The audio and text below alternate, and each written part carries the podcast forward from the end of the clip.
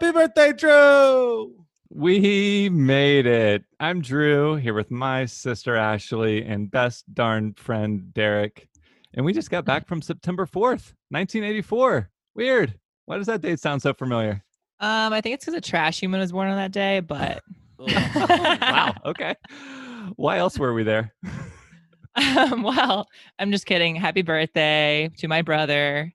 Um, but we were there because each week we travel back in time to the best year ever to watch whatever movie just hit theaters.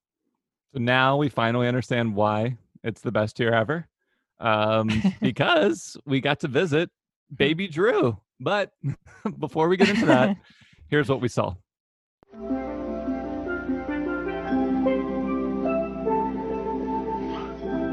It's Mars on the Hudson.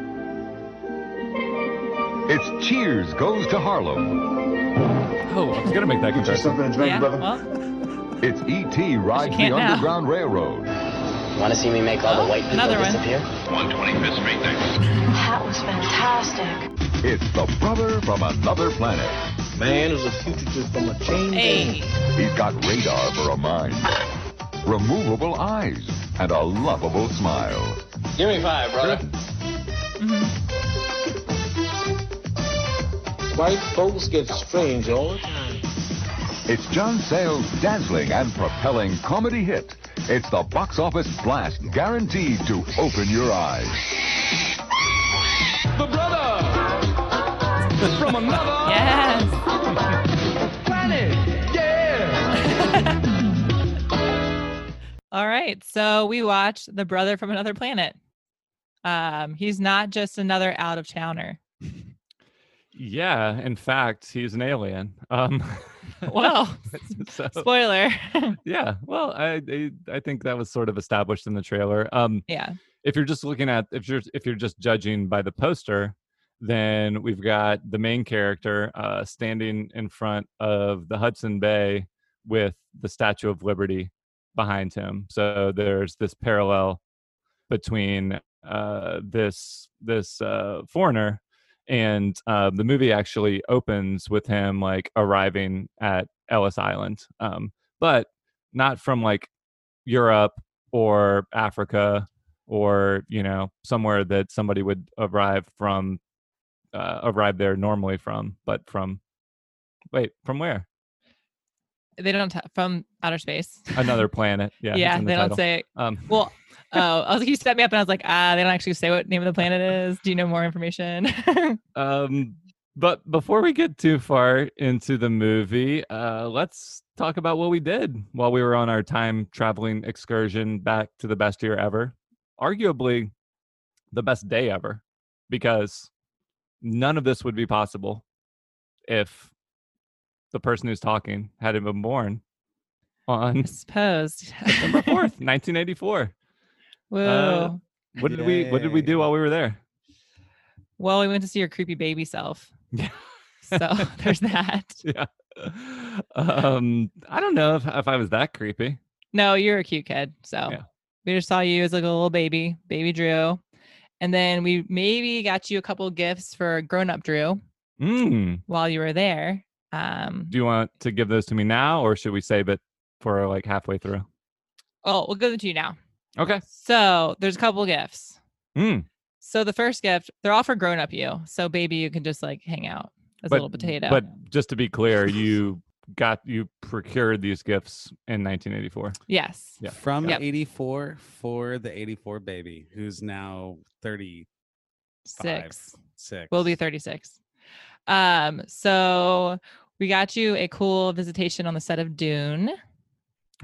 Oh, could David check- Lynch's Dune. So you check that out. And then after you visit the set, you get to have a sushi a sushi lunch with David Lynch. Wow. that pretty Um, nice present.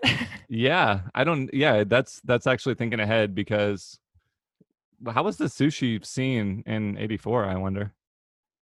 uh we'll say Yeah. it's really good. Stop the- asking questions and just go hang Yeah, out with you're your- your welcome. favorite Thank, director. well, thank you. First off, I get to meet David Lynch and have sushi with him. That's um, like would be the answer to if you could meet one you know, famous person, dead or Mhm. alive, and have dinner with them, who would it be and what are you eating? So nailed, There you nailed that. and then we got you a little present. Ooh. Um, it's a special edition, members This- only jacket. Cost us a lot A lot of of money coin. because it's not only just members only jacket; it also has gremlins on it. oh my God. So you're welcome. It's a lot of money. That is that is Yeah. dope. Um Mhm. that's such a coincidence. I got a gizmo sweatshirt today from our friend Jen. Oh, nice. So now But I it's can not a oh, members from only jacket. 2020 though. Like this right. one's Come on. this yeah, one's but I, we're in 2020 now when you're giving me these 84 presents. Fine. no, I'm just saying I can I can coordinate. I can wear the the jacket on top of the sweatshirt. That's true. Oh, oh, that's true. Anyway, those are your gifts. Happy birthday. Thank you. So enough about me for now.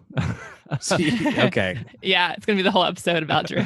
Ashley, can you sum up the brother from another planet in 15 seconds or less?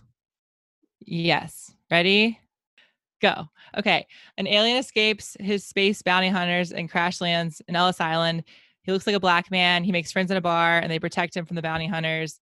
They get scared by all of his friends and return to space. Wow. Yeah. I was also kind of I was also just going to sing happy birthday to you for 15 seconds, but I decided to do a recap. uh, Just, you know. Good recap. I have some questions. Um he yeah, he inhabits the body of a black man in Harlem, gets like dropped into to New York City. He City. doesn't inhabit the body. He's already a Well, black so- man when he's an alien in space well, well what are uh, okay, interesting. How do you know that? because they show his face when he's in space. As an right, alien. but like did they choose that form to make him blend into where he was going? Like I mean, I know you- we don't have to have the answers to this, but I don't think so. yeah, so the opening of the movie is him right before he lands, right? Hmm So I think that they just have like a few differences and he has powers and a couple t- less toes. Yeah. Um, but oh, I still think that him as an alien is still like he just looks like a black man, but he has a couple toes and has special powers.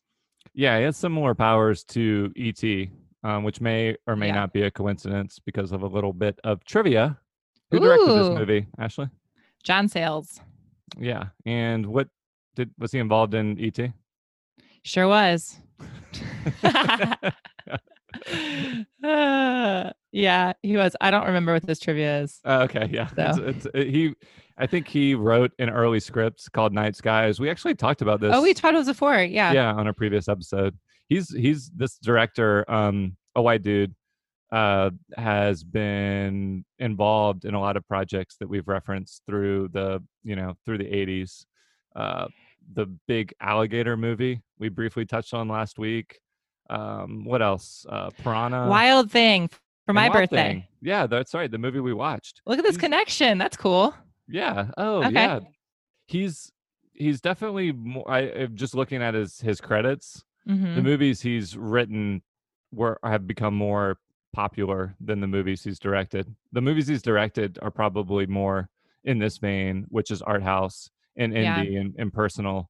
Um, even though he's obviously like a white dude commenting on the black experience, he uh, it's pretty cool. He's like showcasing a under uh, represented class in New York and and telling their story um, Mhm. because just of the because of the structure of Hollywood at the time. It's not like uh, a black filmmaker outside of Spike Lee would have been awarded the MacArthur grant Yeah. uh, to finance a movie like this. So good for him for at least telling a story that's like maybe he's empathetic to, but was not his experience directly. Um, which which kind of brings us, Ashley, to did you have any backstory with this movie or kind of the emotional journey that the character is going through of feeling alien and out of place? Now, before you answer, disclaimer. Yeah. We're not comparing our um, pretty ho hum upbringings um, and like brief experiences with living your entire life as a black person. Um, Right. But uh, there is something universal about the alien metaphor where you are like um, in a foreign in a foreign place or in a foreign um, headspace at some point in your life. So, what about you, Ashley? So I'm almost six feet tall now. Um, but I was also like around 5'10 in middle school, which is pretty tall for like a 13, 14 year old. Um, and so that was kind of foreign for me. And I was taller than every single guy. What about me? I don't, I mean, you're three, like you're two and a half years older than me. True. Guys you my mean every age. guy your age. Yeah, yeah. Guys my age, I was like Not on the taller than not okay. Anyway, I was like 14 years old. Um, so taller than like other middle like most other male middle schoolers and females. And then I had to, I don't know if you remember this, but I had to order my pants from like a magazine because they didn't have like longs. So they're all like too high for me. So I had to like order them specially. for Sears, or, or, like I, I No. only say that because we got like the Sears catalog. I don't remember don't- what other magazines. I don't remember what magazine it was, but they had talls and I was so pumped about it. So like finally pants that'll like be long on me, not be like high waters. So were you wearing like capris? I mean, sometimes, I, or like really, they really, were cool, or, were like they really, cool? they were never cool, Yeah. or like really baggy pants. So there's like no in between. Like skinny jeans were in, and I had to like order them from magazine, like wait weeks to get them. So that was great. Did uh did you love the movie Tall Girl? um, I only watched part of it.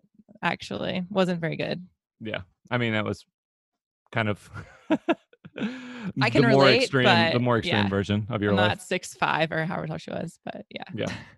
So um for me, I've had this feeling and maybe um maybe it's similar uh to something Derek's experienced, like just traveling to a foreign country where, you know, we grew up in a almost uh, exclusively white um Mhm. neighborhood and school and we're just kind of like uh, never in a situation, never in very many situations where we would feel um, like a minority or be a minority. But if you've traveled, you know, you're kind of already in a weird headspace because everything is is like uh, new to you, and then you also briefly get like get to be um in in the emotional space of like someone who is not the uh the norm in the area that that you're visiting. So i've been to thailand and india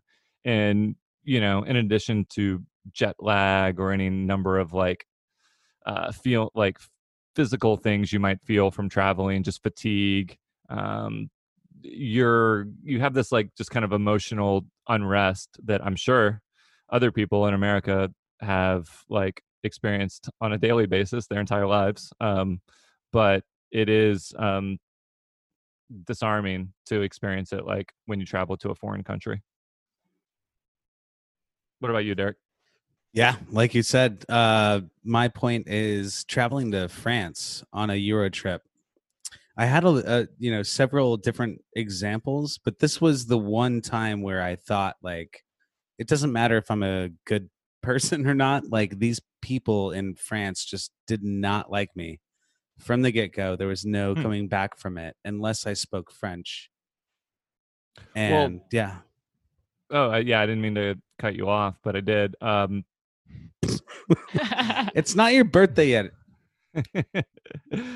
uh it's close enough the the main character in the movie the brother um doesn't speak at all so Mhm. in addition to Yeah. the countries i was referencing they're so like catered to tourists and you know like there's sort of just a culture shock in general but at least they're not like um there's no snubbing of people that speak uh english because that's like the the common language if you're in a place like bangkok where it's more tourists than than uh native people so if you go to a place like uh france or other european countries it might be more like you just have this communication barrier in addition to like not looking like everyone else um and and you know things like that. So that is it is definitely a, a strange feeling.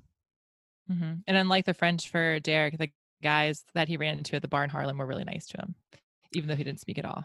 yeah let's let's get into some of our uh, favorite or least favorite parts of the movie? Ashley, um, was there something you loved or hated about it?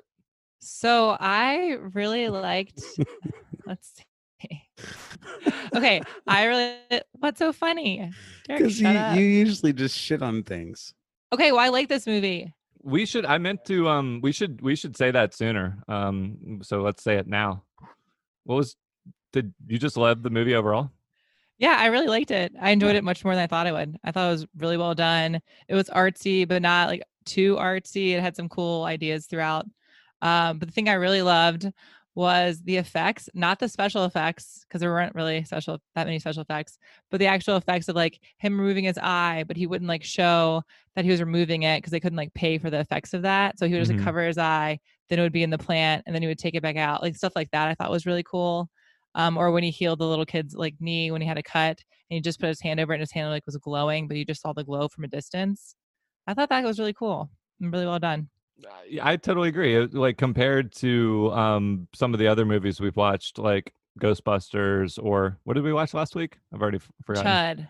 Chud, Chud, yeah. Um, cannibalistic human underground dwellers, Humanoids. yes. Uh, contaminated, hazardous, urban dumping- un- disposal. urban disposal yeah so this movie doesn't rely on like tricks or practical makeup or anything like that. It actually i guess it does rely sort of on um like uh, what you don't see is conveyed emotionally. So yeah because they don't need to show like the the little um, wound on the kid's knee healing up you you get to instead you get a shot of uh, the brother's face Mhm. and and see him smiling or just you just see this connection between the humans versus like let's wow you with uh cool um makeup or cool cgi which Mhm. doesn't usually look that cool in the 80s right. um so yeah i i agree it was um it was ingenuitive for for the time and the budget and there were a few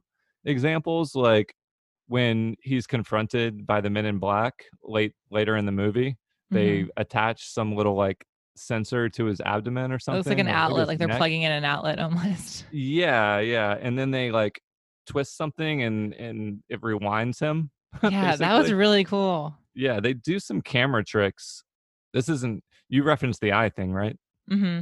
yeah so he takes his eye out which they don't show like the full head with the eye coming out but they do show a detached eye um, that's like planted in a bush so that it can watch Planted in a plant. pl- yeah planted in a little shrub you know we don't need to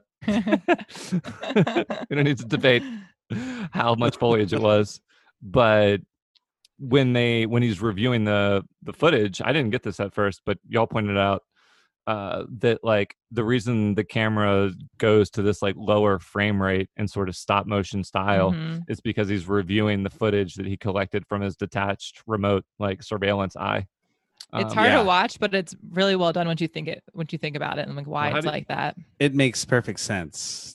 It's cool, but for the viewer, it, it's kind of detracting. It hurts, But yeah. yeah. But it's cool yeah, that like yeah. he puts his eye down on uh, a planter in New York City on the side of the fucking street, and it's recording uh, live, you know, live footage. And then when you re- review it back, it's you know, twenty five to fifteen frames fast. And that Didn't Drew just say that? Yeah. That whole thing. no, he didn't After say I already 20 talked about it, then Drew talked about it, and then you talked about well I, it. I think i added some details I added some details too 25 to 15 frames per second. Oh, get out of here. Okay. well it's slower not faster but Hey, Uh, get out yeah. get out of here. this is getting testy. So for me, um, on a lighter note, I I th- I liked how how friendly and receptive and welcoming everyone was at this local bar. It's probably the Mhm. the main setting of the movie. Uh, the trailer compares it to what does it say? Cheers meets Harlem, Yep. Yes. but it's just Cheers in Harlem. Um, you know, the all the regulars are uh, black, and when the alien uh, brother character comes in, he sort of like he goes to sit down at one of the bar stools and um one of the regulars like snatches it away or pushes it because a fallen um a fallen compatriot of the bar. Uh, used to always sit there, so no one sits there anymore. Um, but then he still hasn't spoken, obviously, or ordered, or you know, spent any money, and he Mhm. just like sits down at a table, and they just accept him and welcome Yeah. him. They test him a little bit, but to see if like he can hear and understand. But other than that, they just kind of it's one of the coolest things about the movie is that he progressively becomes more human i guess as Mhm. it goes on it's a little it was a little confusing to me how um where he started and where he ended up but he learns like um he learns how to connect to people. He learns uh how to like sort of fit in with commercial society to some extent. He holds down jobs um uh being like an arcade repairman yeah, and um then he discovers sex yeah. because he sees a bunch of sexy billboards He finds Um, the woman he wants easily. yeah he sleeps with like a what a lounge singer mm-hmm. Yep. yeah so I, I i thought that was cool um derek what did what did you love about this movie or hate Was it the frame rate?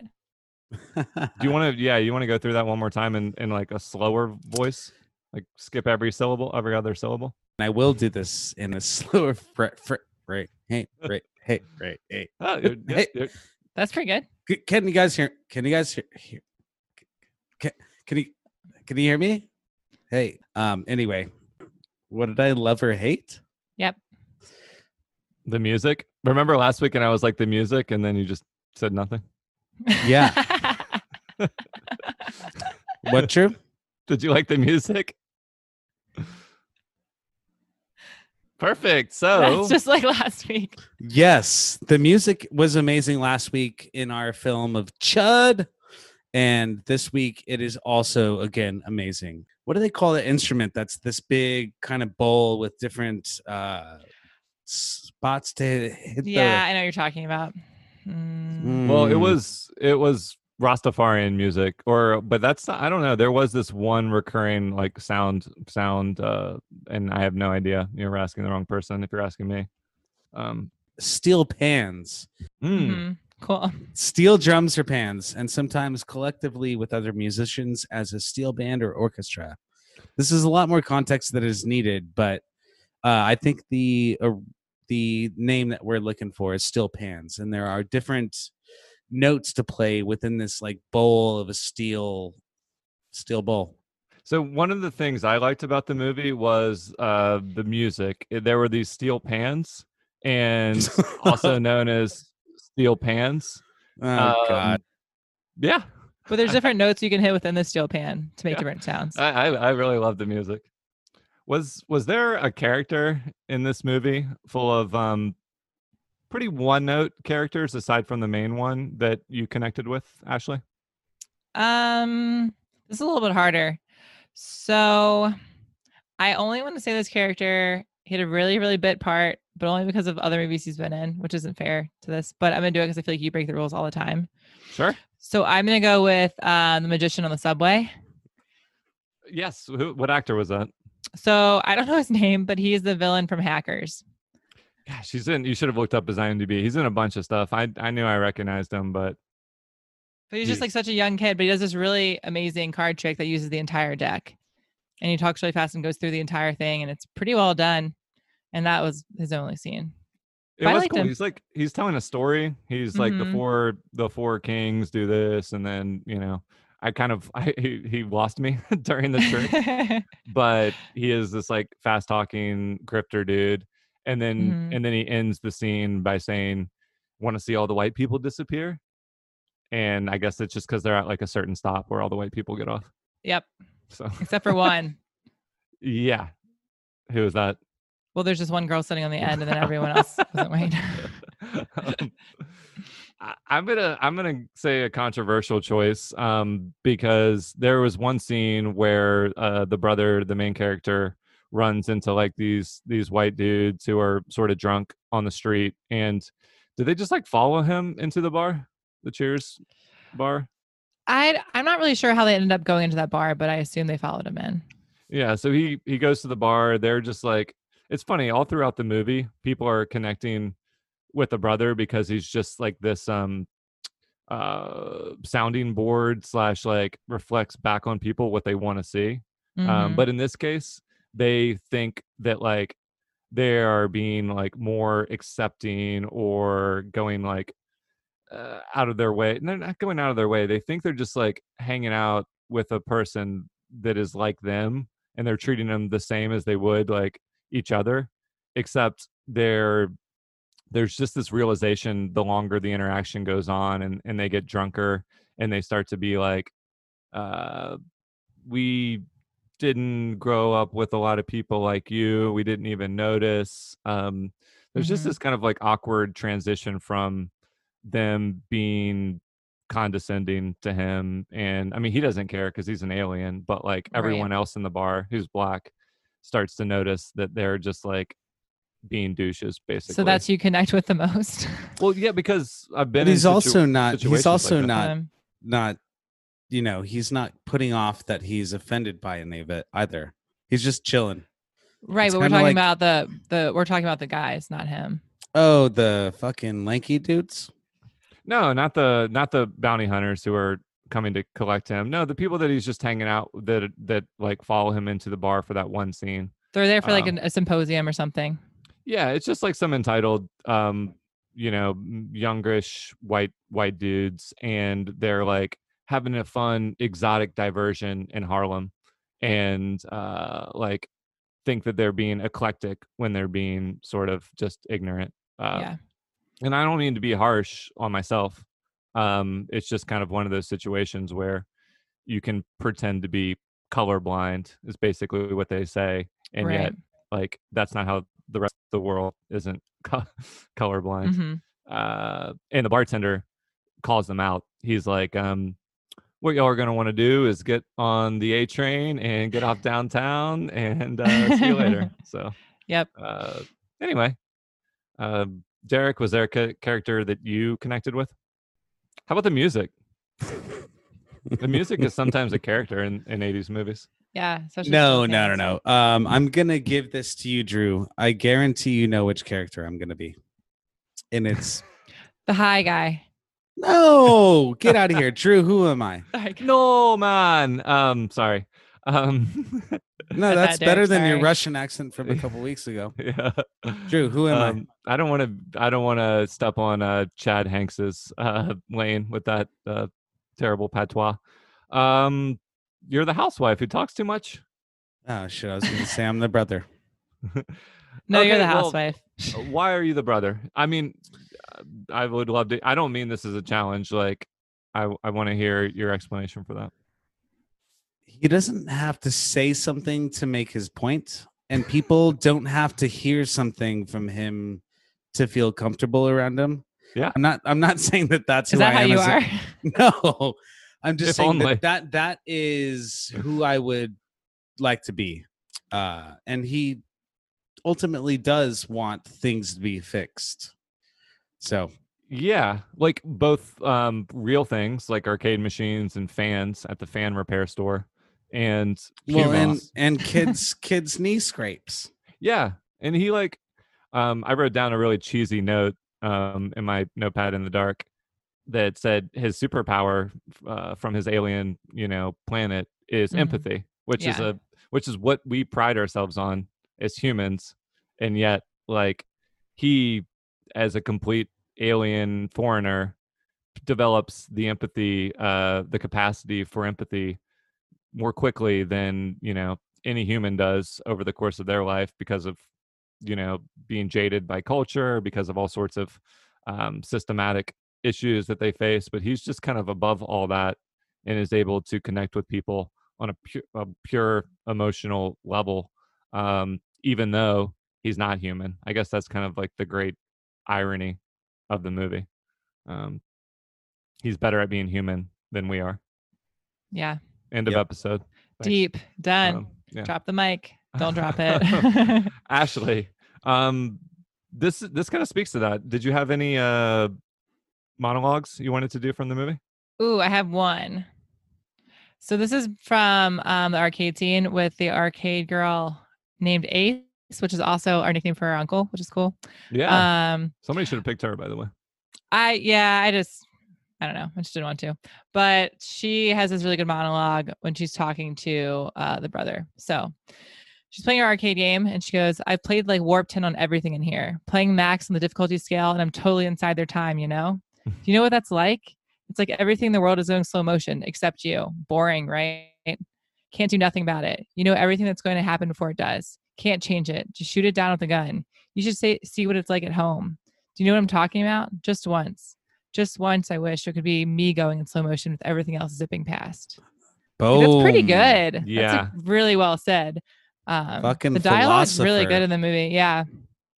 I think this is supposed to be kind of the thesis of the movie, aside Mm-hmm. from sort of the one line thesis that I just gave. But I'm a little confused by it, frankly, because so this is he's like hovering over her shoulder when she delivers this. What he's watching her uh, play before he Yeah. like soups up the machine to to finally uh, make the machine on her level. Um, she's supposed to be like speaking for him how he feels, right? Yeah. That's what I Okay. took from it. hmm Yeah. I, think don't know. I felt like she was opening up to somebody that didn't really fully understand who she was. right. And she didn't know the powers that he had. So she just was like talking to anybody that would listen. But this guy could Well, she already knew don't that he was like the man that fixed all the machines. So she, I think she was just like, maybe he walks in and sees everyone playing arcade games and they're going so fast. And she's like, I just want like things to slow down. And then everything else is it passed around me. And I think maybe that's what he wants to happen as well. I think it's like a two way street.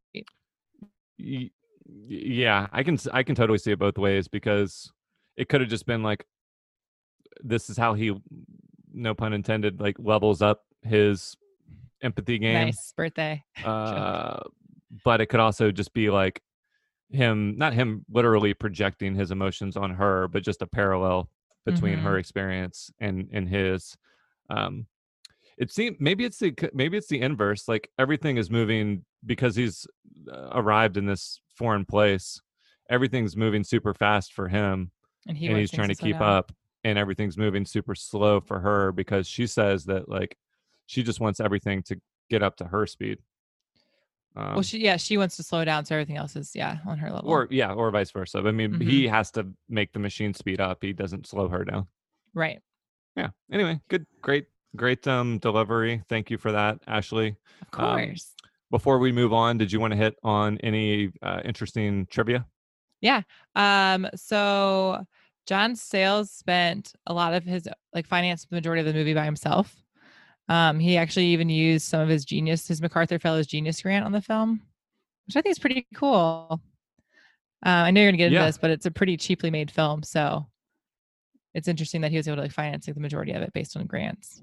I mean, my first reaction last week when we were kind of like uh, planning to watch it uh, in the in the 2020 moment that we're in, it's like, okay, this is a movie about the black experience, written and directed as a passion project by a white dude. But then, you know, it's like it's just cool that he's in um hopefully like enabling and promoting the story of of the the characters in the movie. I don't Mhm. think he was like it's could not be less of like an exploitative movie. Um, right. Definitely, it's was a systematic process that got him, you know, in a position to make the movie in the first place. Yeah. but- he. d- yeah. Oh, go ahead. I was just No, saying. I mean he just didn't make another giant alligator movie. He made this. Yeah, I mean, he's um slated as describing this movie as being about the immigrant experience of assimilation. So that's pretty. which is that probably is personal to him, right? Mm-hmm. Yeah. Yep. Um, and then this film only took four weeks to finish to produce, which is pretty quick. Uh, Yeah. Impressive. Wait from starting of filming to ending of filming. Four yeah, weeks. produ- production only took four weeks. Jesus. Drew, Mhm. what's the average time for a film back in the 80s? Um, six months. months. Yeah, That's it depends. wild. It- it- well, I mean, if it's like a big budget movie, yeah, three or four months. And then one more, um, Derek, you're gonna like this one. So think think this through. Ready? Uh-oh. All right. So the entrance and exit scenes of the Men in Black's like first appearance in the bar, the Men in Black are the bounty hunters, um, were filmed entirely in reverse with the camera upside down. Whoa. Yeah. So the two men like started on the bar stools, then backed out of the room for the entrance, while the exos filmed with the two outside the bar and backing into it. That is. I don't know why. Yeah, I, I was gonna say I can't even. I I'm don't not really. sure. I was gonna ask if that's why they look tall, but I think they were just tall. Um, well, they're only they're six feet and six four, so they're not even that Oh. tall. um, but- and one of them is played by the director, hmm the tallest. Why one. did they do that Yeah. though? I don't know, but Well, just as like an interesting thing. So next time you watch it, you're like, oh, Well, I'm My- gonna rewatch it again. I've my friend. David, uh, David Lynch, uh, who I'm Best gonna have sushi with, new best friend. pioneered. Do you guys are friends now? I'm just planning ahead. I mean, I haven't gone to the set of Dune yet. I guess the Dune comes out in December, so let's just Mhm. assume I can find a way to the set. He did. he did already email me saying that uh, he's going to use a similar technique in movies that he makes. Um, or in the TV show that he makes in 1990, Twin Peaks. um, he he's gonna record he's gonna have his actors in 1990 speak in reverse and then he's gonna play it forward for a very disorienting like sound um experience when they're in the uh the red room of you know kind of the the uh, what's it called the black lodge in twin peaks so yeah. the reverse Well, to forwards. time to take a quick break from our discussion of brother wait that's the vampire voice yeah, let's Count Chocula. I'm just kidding. Let's take a quick break from our Let's take a quick break from our discussion of Brother and tune into NR 84 New Release Radio.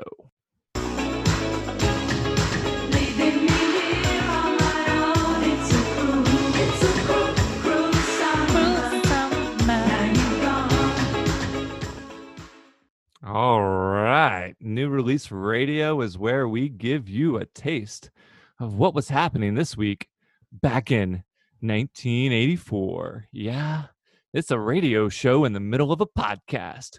The song you just heard was Cruel Summer by Bananarama, up three spots to number 18 on the Billboard Top 100 for the week of this guy's birthday, 1984. Ashley, what was happening in the news or pop culture this week? All right. Uh, Derek's favorite. Aside from me being born.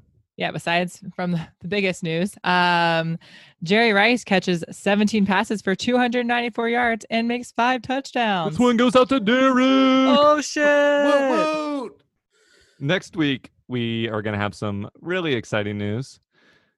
But now it's time for Ashley to ask me what the weekend box office report is. So, what was the weekend box office report? Thanks for asking. Clint Eastwood's Tightrope coming in at number one with 4 million. Number two, Bill Murray's Ghostbusters 3.6. Number three, Prince Purple Rain 2.5 million. And The Brother from Another Planet Nowhere to be found. nowhere to be found.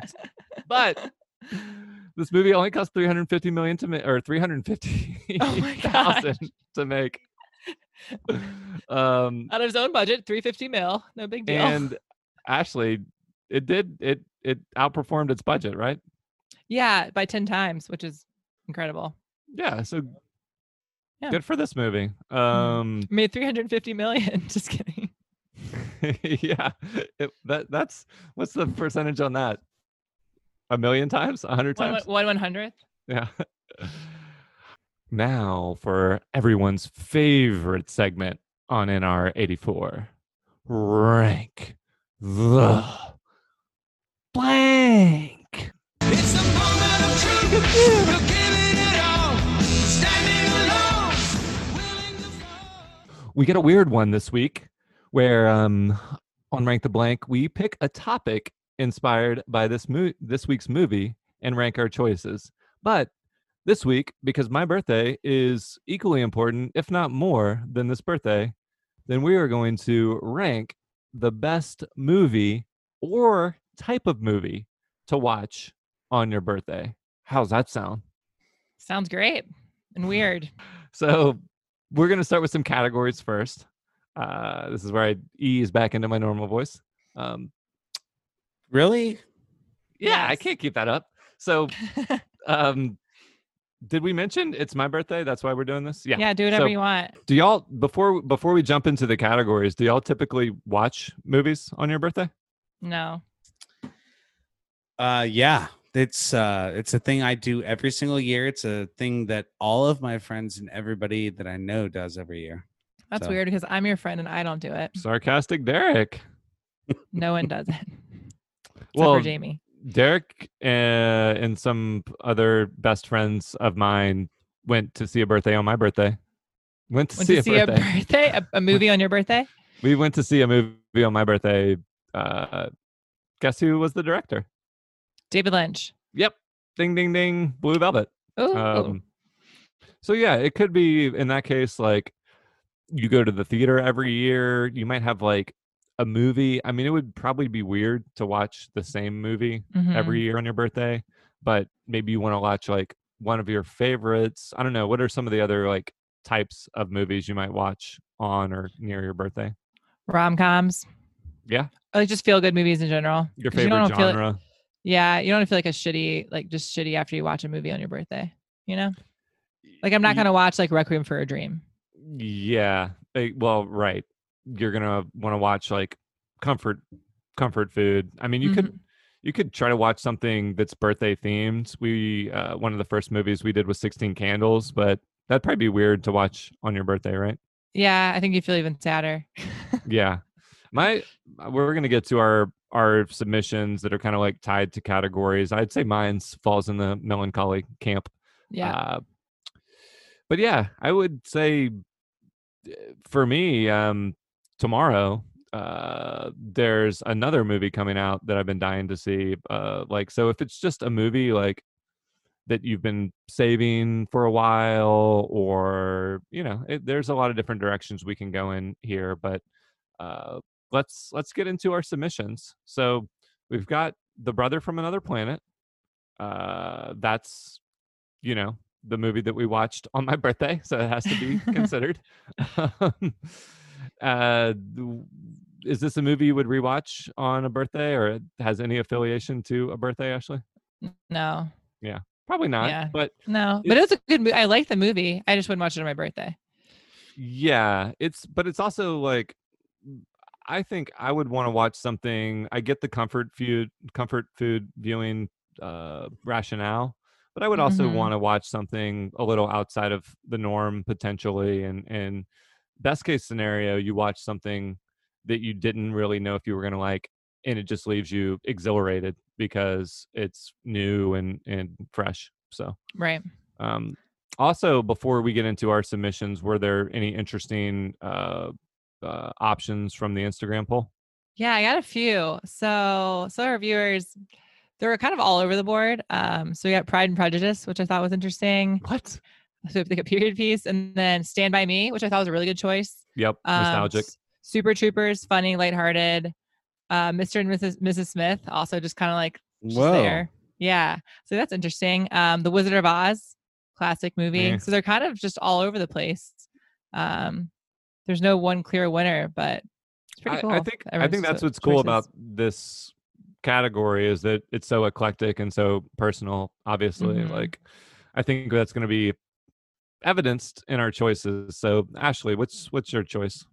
So I picked this movie um, because I watched it several times and I always enjoy it. And after I finish watching it, I just always have like a good feeling about it. Um, and it would be cool to have like friends over and watch it with you. So Mhm. I chose Clueless. Ooh, Um, yeah, As if. whatever. so yeah, so play that clip. Answer that. The topic is Haiti, and she's talking about some little party. Hello, it was his 50th birthday. Fifth birthday. Whatever. If she doesn't do the assignment, I can't do mine. Yep. So that's Clueless. Dude, I I just watched it like two weeks ago with Jamie, and it's Was it still great? it and then was- you and I watched it like six months ago. yeah. It's good. It's a good movie to watch. it is. It's a good movie. it's good. It like it feels. I think it's our nostalgic sweet spot for time period, which you know Mhm. we've we've hit on a lot, uh, despite the fact that I was born in '84. Um, today, this is more like this harkens back more to our high school experience or the time period that we I don't know, we obviously didn't grow up in a SoCal uh, Valley high school. Right. So Middle I of nowhere, Virginia. Yeah. I didn't uh I wasn't would I be the um oh gosh, I'm blanking on his name. Paul Uh, Rudd. Paul Rudd character or in You would be. I. Mm, I don't know if you'd be the Paul Rudd character. yeah. Maybe I would be the um no, Derek would be the skater dude Skater character. guy. hmm Um, I guess I'm be- Donald. I'm Donald Faison then. His name is Um, Paul Rudd's. His name is Josh. So you Yeah. wouldn't. Maybe Donald Faison, who plays Murray. Yeah. With the bucket hat, and the braces. That's you. Yeah, that's fair. Um, I was uh, maybe a, a little bit of a of a outlier, but yeah, a black character, not not the same experience. But anyway, it's a it's a really rewatchable movie, and uh, is not gonna like leave your you feeling sour on your birthday like Mhm. my choice the future Yeah. by Miranda July, who has another movie coming out uh, in September of 2020, which I am super excited to watch. Oh, but no. this movie like is sort of about a uh, couple that's just in a rut and they're trying to figure out where their life is going and so they uh this the narrator is a cat paw paw. Hmm and this is probably the best way to sum it up. They came back and they petted me, and I accidentally made the sound that means I am cat, which is belonging to you. for my movie, I want something that more accurately reflects like my emotional state. Clueless is a fun escapist, you know, romp, Mhm. but the future is it doesn't leave me the same way David Lynch movies don't leave me like feeling cynical about the world. They leave me feeling like validated and being kind of like maybe a movie like uh, Melancholia is a bit too much, Ooh, even though I love um, Lars von Trier's movies uh, visually and even emotionally, but that's that's too heavy. This is like the the right amount of melancholy. Like they are Mm-hmm. moving apartments, I think, or something. They're go- something happens, so they put the they leave They leave the Papa at the yeah. shelter, and maybe or maybe not, they come back and and get him before. Yeah. Yeah. hmm So Derek, what about you? Something happier. this is the first thing that I kind of settled on, and funny, Mm, I'm uplift- excited. and uplifting. You ready? I'm nervous. Just listen to this on your birthday, just to start it off. Then you can watch like your favorite film, listen to your favorite artists. But this is how you got to start your day. Welcome to Jurassic Park. Hell yeah. Sounds good. Cool.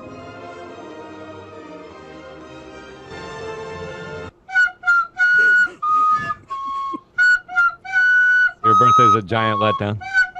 This is awful. This is so sad. Would you just watch this for the length of a movie over and over again? Uh, no, I would watch it. No, no, no, Okay. definitely not. I mean, you would watch Jurassic Park on your birthday. Would I, You- would I would watch not? Jurassic Park on my birthday? Yeah, I would. Let's let's rank these suckers. Um, Please. as as as is tradition, we'll start with the brother from another planet. Um, this is a weird category because like usually the topic is inspired by the movie, so the movie stands a fair chance against our submissions. But in this case, It. I made the topic about me. Yep. Um, so is the brother from another planet last? yeah. Okay. I mean, sometimes I mean, it's a great happens movie, but not birthday Yeah. movie. Yeah. Um. Okay. Well, it was a great birthday movie, so it should at least get some points for that. Um, I think have it to- shouldn't be last. I was gonna that- say it, it, it can't be. Well, it should be above Derek's choice for sure. agreed. Derek's Okay. disqualified. Sorry, Agreed. Derek. It's fine. Um, I agree. So I think we it should got- be third. We got um, the Wazoo, and then we got the brother from another planet, and then it's between a real Well- death match between Clueless and the future. We're just gonna have to let Derek decide. Uh, it's got to be this weird cat movie. Yes. He has to win. It's his birthday. Well, yeah. Kind of. I of. think I won fair and square. It's his 50th birthday.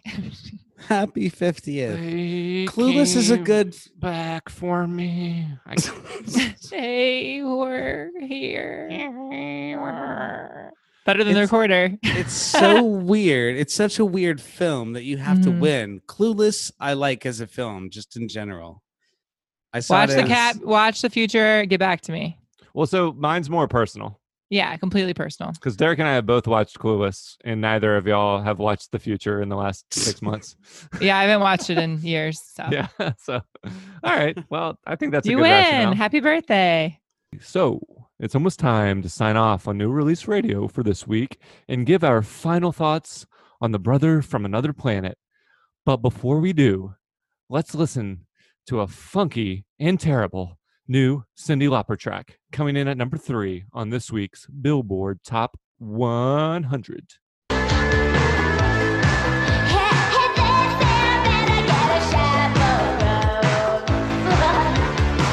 Terrible. because I can't stop messing with the danger zone. That was awful. Yeah, you don't really get the full effect without seeing the video. It's like this dystopian New York setting. There might even be a McDonald's featured, which is a weird There is. recurring theme on the podcast. But hmm anyway, um, that was She Bop by Cyndi Lauper, the number three song on the Billboard Top 100 for some reason. Yeah. Um, should I explain how new release radio works again, or are we good? Explain it in reverse. Yeah. Oh boy. um that's a that's a challenge. Um last day, yes, week 20 20 partial No, time it's not wait. working. Um, so we record new release radio while we're in 1984. We we like pick Yep. up a newspaper, we um, watch local commercials um, while either before or after we go to the theater and go to the hospital to see um, baby selves. So yeah, and then obviously we uh, teleport the sound to the future on a 20 to 9,000 minute delay so that it's broadcasting live when we're recording This episode. new episode. release 2020. Yeah. Oh, oh, so easy. Okay, Yeah. thank you.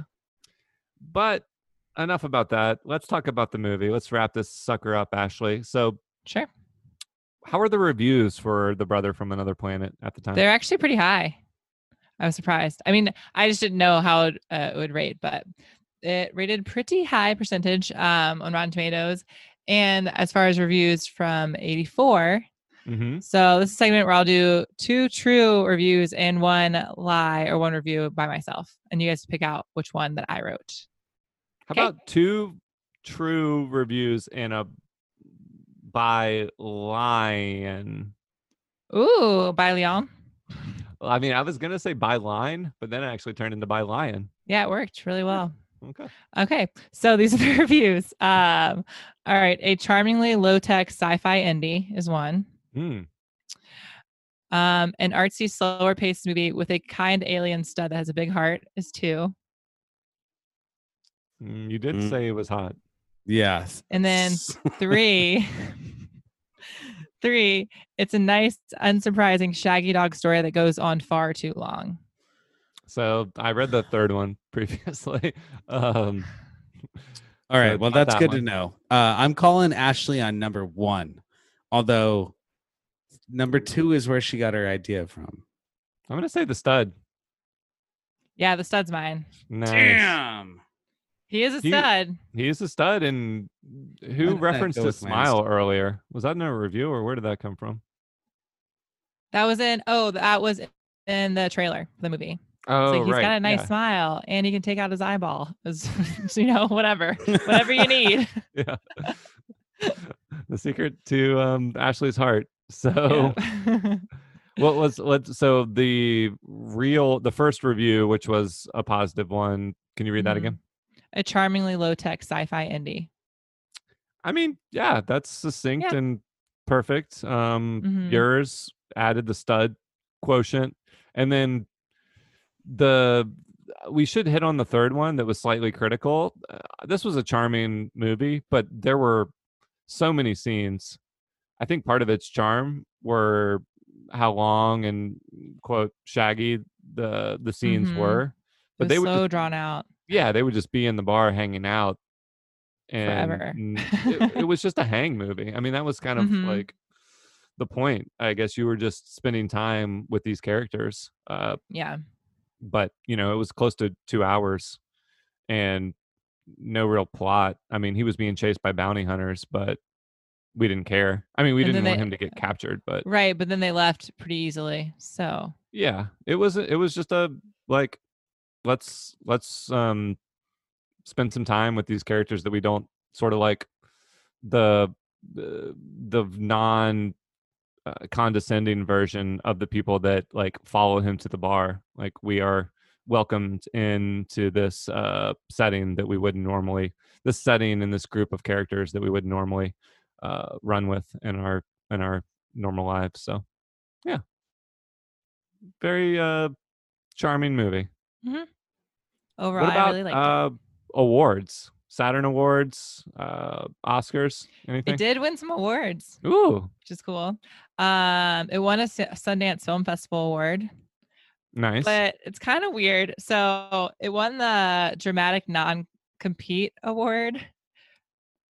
It's kind of strange. So it's a special jury recognition award winner because they already had one that won for dramatic. So it was like the jury was just like, let's pick another one.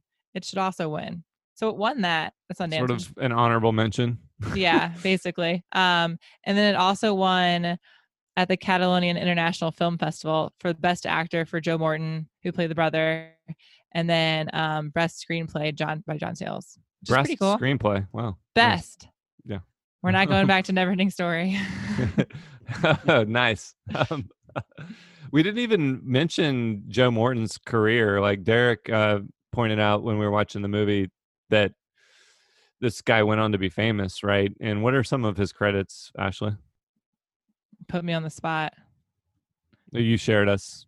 I know, but I already forgot all of them. it was Speed. Well, American Gangster was one of them, or Gangsta was one of. I don't. I have to look it up. Speed. I don't know. Scandal, Eureka, Terminator 2, Judgment Day. There's one scene in the movie where he uh, he's on the basketball court and it he like zeroes in on the hoop when the the ball lands in his hand and he like shoots it. Uh, I don't know. It reminded me of Terminator because of the sound effects, maybe. um, which the original Terminator will be coming out in a month or so. Not gonna So see that's it. exciting Just Huh? kidding. Just kidding. for the podcast. No, I know. I have to Yeah. watch it. Um, any Ashley awards? Um, two awards. Well, one award and then one just like side note. Um, kindness alien because I think he was like a really sweet alien. Minus the scene where he was like doing heroin because he wanted to try it out. But besides that, he well, he very s- needed to do that to like. We, To oh, sorry to sorry to interrupt, but like No, the, the the other plot of the movie, the whole point, like the mission he was on, was to rid Harlem of this like disease in the form of of heroin that you know people were uh, getting addicted to. So if he had, he didn't have to try it, did Well, he? that was how he Knew what it was? realized how debilitating and you know destructive it was.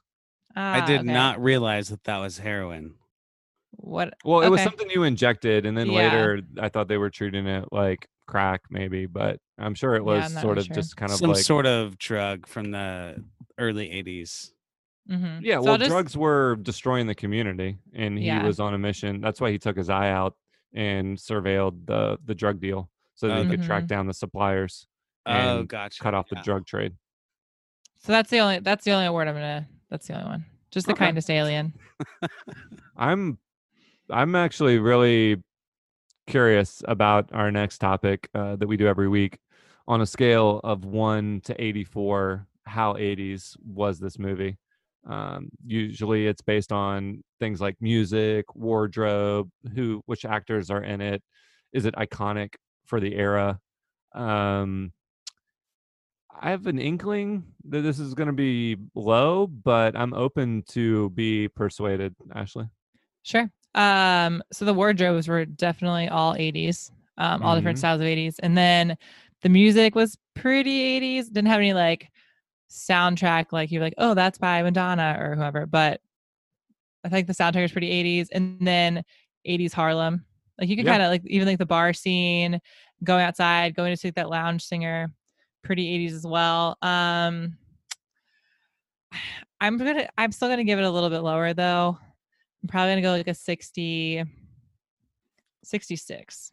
yeah, I'm definitely in the 60s. So, for context, our most 80s movies thus far are Ghostbusters with uh, an 80 out of 84 rating, and then 16 Candles, Karate Kid, and Neverending Story, all with 79s. Um, I, I would say the DIY aesthetic. I mean, because of the low budget of the movie and the fact that it was set in New York, Mhm. um, the wardrobes and and kind of the effects that you talked about oh uh, a while ago, Yeah. like those felt very 80s or just very of the time because they weren't like the budget didn't permit them to. It was almost document documentary style yeah. in in a sense because just that's that's how they had to do it um so it was cool it was like a time capsule movie but it's not iconic for the era although the director maybe they get some bonus points because john sayles was very prolific in the 80s this was his heyday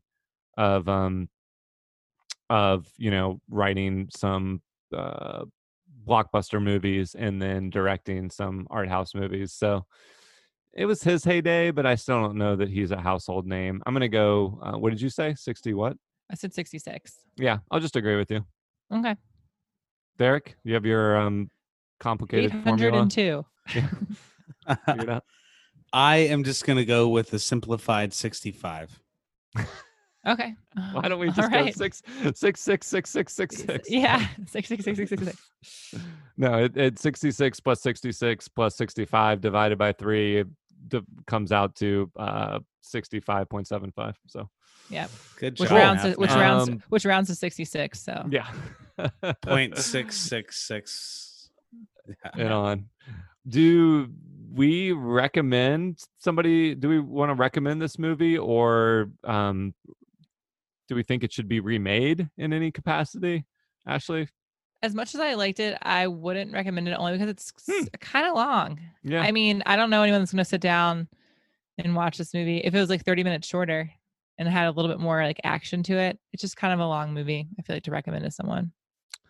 that's fair. I would, I would have a conversation with somebody about it, or an hour record an hour plus long podcast about it on my birthday. and if someone listened to it and felt compelled to Mhm. watch the movie good for them um but you just kind of yeah you just kind of changed my mind i wouldn't go out like saying to people you sh- you, You should watch this. this, it doesn't right. seem like the type of movie you want to force on someone because then they're just going to be like okay yeah Mhm. um derek what do you what do you think If you listen to this podcast and you enjoy our commentary on shit, then yeah, definitely watch it, re-listen to our episode, and then yeah, figure it out yeah for yourself. listen If- to the if you- podcast watch the movie and then listen to the podcast again Yeah, and then listen to all the other exactly. ones. Yeah, and then listen to all of our 19 or 20 other podcasts so far. what number are we Um, on we need to keep This is track of 21. our anniversaries this is number 21 It's either Cheers. 21 or 22. Nice. Yeah. Our podcast is uh able to drink. Yay. Cool. So pretty like neutral on the recommendation front. I'm just gonna go ahead and answer for all of us on the remake front. Nah. Yeah. Um, Agreed. Mm. It would be like you could definitely tell a similar story in a in a modern way because the themes of this movie one million percent apply to, to Yeah. modern times and a lot of cool um uh shows and movies are exploring that that territory uh, like lovecraft country for Mhm. example so you know you've got the 50s you've got the 80s and Yeah. you've got the 2020s and uh, shockingly not much has changed um so yeah, no remake needed, but uh, plenty of things to watch in a similar vein all throughout movie history. Lastly, on this movie, what are we going to immortalize from it in our wax museum? I think the answer is super obvious, but I want to hear Derek say the wrong thing. So Okay, Derek, what do you think? Damn. Put me on to the set him up spot. failure. It's not the steel drums. Steel pan. Oh yeah, steel pans. Eyeball. Nailed it. Dang it. Give yourself a little doo-doo. Yay. I was gonna say that glowing hand too. That'd be cool, like in the cornfield. It's a glowing hand. The hand that heals things. It'd be cool, like a glowing hand. Well, it does it glow in the movie? Yes, it glows like six times. Yeah, he fixes arcade machines with a glowing hand. Glows. Oh, yeah, he fixes yeah. his It knee with a like- glowing hand. It glows. It does. Okay. Yeah, that's cool. Yeah. All right. Well, I- glowing hands and uh extracted eyeballs. Yeah. Yeah, we got two uh body parts. Um Perfect. and I think we should show his face so we can get that uh smile. I That think so subtly- too. That subtly smile. Perfect. um and you know not to be crude and and uh objectifying like as we mentioned a bunch of times the character is just sweet and empathetic and it it, it really like this movie has a ton of heart so hmm i Yeah, agreed. feel good going you know going into my uh 36th year Yep, 36. Yikes. Damn boy, you getting old. That rounds to 40. oh. So next week on new release, we have an action, flipping, jumping, stealthy, sortie, extravaganza. Hyphens, hyphens, hyphens. He is the most feared and powerful warrior, a ninja who explodes onto America. His soul transforms her into a lethal assassin. It's so sick. Her only hope is Yamato, the master ninja who has been sent to destroy him. An epic struggle of superhuman strength and supernatural forces. Ninja 3, The Domination. Rated R. Ooh, It'll be, it'll be good if we haven't seen the first two. So got another R-rated. Yeah, I thought this was Little Ninjas or what what is that ninja film that that you are aware of, Ashley? three, it's three ninjas. The Three Ninjas. Yeah, that's no, what I thought this, was is at very first. different. this is Ninja apparently, apparently. yeah. That doesn't come out till '93. Mhm. Uh, the best year ever. we'll see. Um, the year that da-na-na,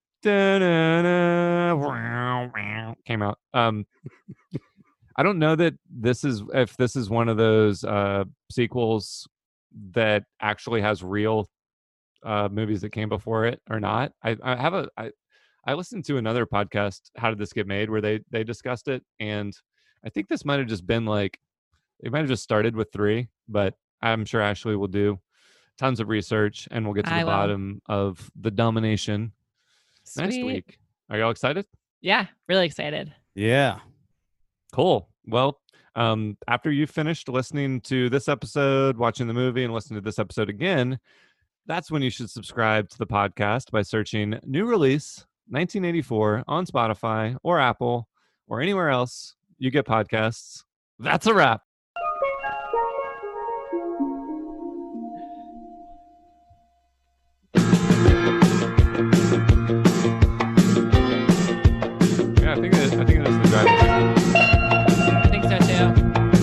pants.